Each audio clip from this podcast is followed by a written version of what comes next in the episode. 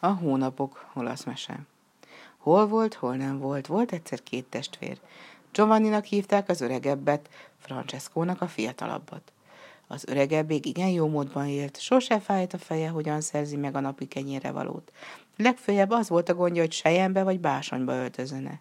Francesco az öccseke servesen tengette életét, Álnok bátyja kis ujját sem mozdított, hogy segítse rajta.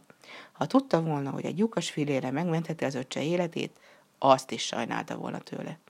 Egyszer aztán Francesco beleunt a nyomorúságba, vándorbotot vett a kezébe, s nekivágott a világnak. Gondolta, szerencsét próbál, rosszabbul máshol sem mehet a sorsa. Ment mendegélt Francesco, rótta az országutat, már ráestredett, mikor egy fogadóhoz ért. Barátságos, nagy tűz lobogott odament. Tizenkét fiatalember ült a hosszú kecskelába asztal körül. Mikor Francesco belépett, mind a tizenketten kíváncsian végigmustálták, s látszott az arcokon, hogy szánakoznak rajta. Olyan rongyosan, ágró szakadtan állt az ajtóban. Aztán megszólalt az egyik, és közelebb imitálta, bíztatta, üljön közéjük az asztalhoz. Jól esett Francescónak a fiatal emberek figyelmessége, megköszönte, leült és a tűz felé fordult, hogy felmelegítse elgémberedett tagjait. Ahogy ott üldögél, megszólal az egyik komoly tekintetű, szigorú arcú legény. Francesco szinte megszeppent, ahogy ráemelte a tekintetét. Mondd csak, földi, mit szólsz ez a kutya időhöz? Mit szólnék? Egyik hónap olyan, mint a másik. Mindegyiknek megvan a maga dolga. Persze mi emberek gyakran zúgolódunk. Szeretnénk, ha az idő is a mi szeszélyünk szerint forogna, pedig hát magunk sem tudjuk, mit akarunk. Ma ezt kívánjuk, holnap azt.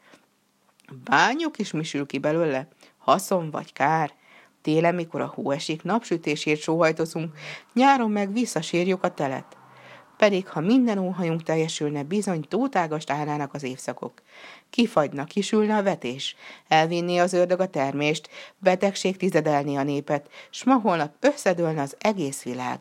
Bízzút hát magunkat a dolgok rendjére, s ne kívánjunk mindig lehetetlent. Van elég fal világon, van hová húzódnunk nyáron a nap elől, télen pedig van mivel fűtenünk. Okosan beszélsz, barátom, de azért ez a március mitagadás egy kicsit mégiscsak túl szigorú.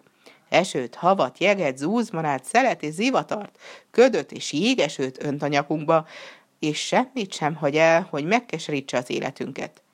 Igazságtalan vagy, hogy csak a bajokat emlegeted, van azért jó is ebben a márciusban. Hidegnek hideg, annyi szent, de mégiscsak ő hozza meg a tavaszt, ő emeli mind magasabbra a napot, s ha ma zord is hozzánk, holnapra ránk mosolyoghat.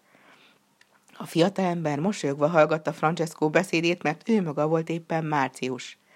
Tizenegy testvérével azon a vidéken járt, s betért a fogadóba egy kis pihenőre. Igen tetszett neki, hogy szeszélyei és szigorúsága ellenére Francesco olyan okosan beszélt róla, s úgy megdicsérte, el is határozta, hogy megjutalmazza érte. Egy díszes ládikot nyújtott át neki a szavakkal.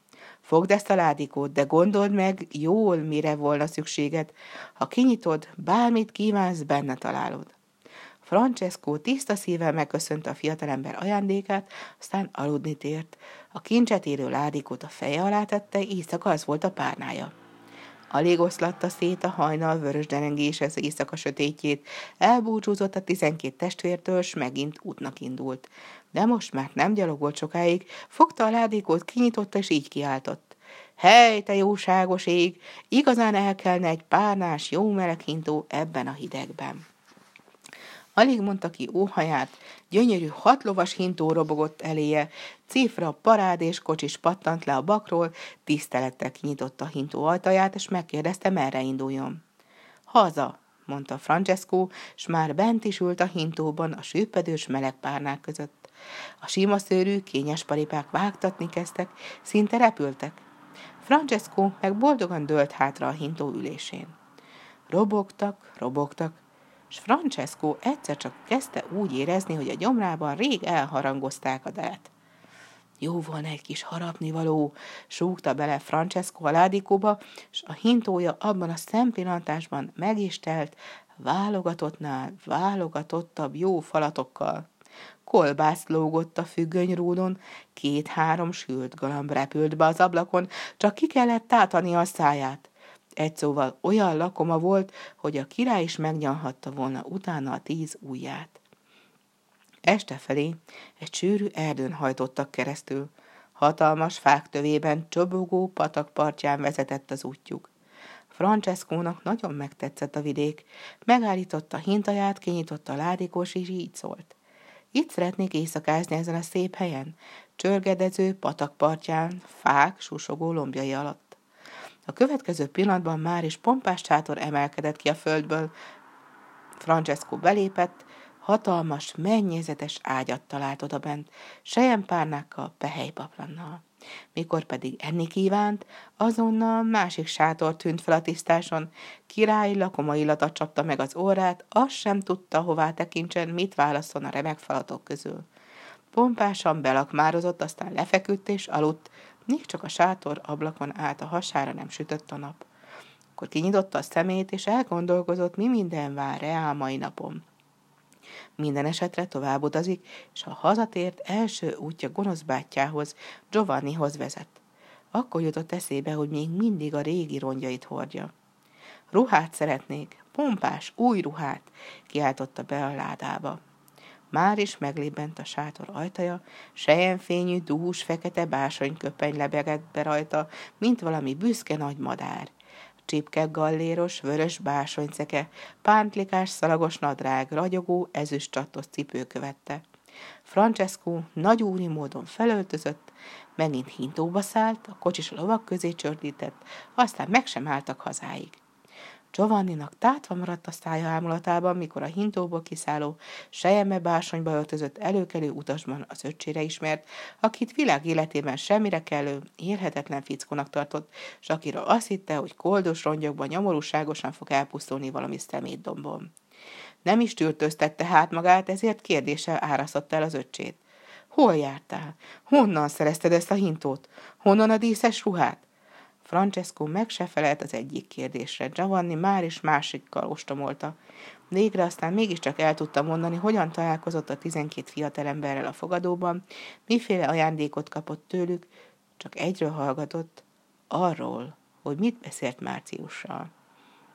Giovanni úgy érezte, ólumlába jár az idő. Szeretett volna minél hamarabb megszabadulni Francescótól.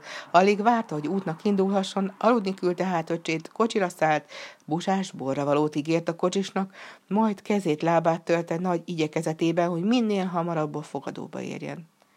Mint egy félbolond ugrott le a kocsiról a fogadó előtt, az ablakhoz rohant, bekukucskált, és megdobbant a szíve örömében. Még ott ültek a kecskelába asztalnál a fiatal emberek, mind a tizenketten. Belökte az ajtót, bíztatásra sem várva az asztalhoz tolakodott, és a maga otromba módján belekotnyeleskedett a fiatal emberek beszélgetésébe.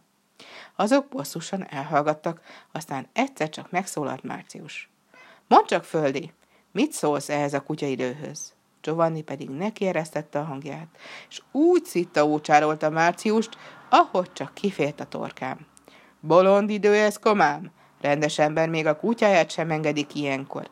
Megkergült már az időjárás is egészen. Dögvé, szénhínséget, minden rosszat ez a március szabadít a fejünkre. Ki hallott már ilyet? Jégcsap lóg az ereszen, amikor mindenki alig várja, hogy a március bőséget hozzon a földre.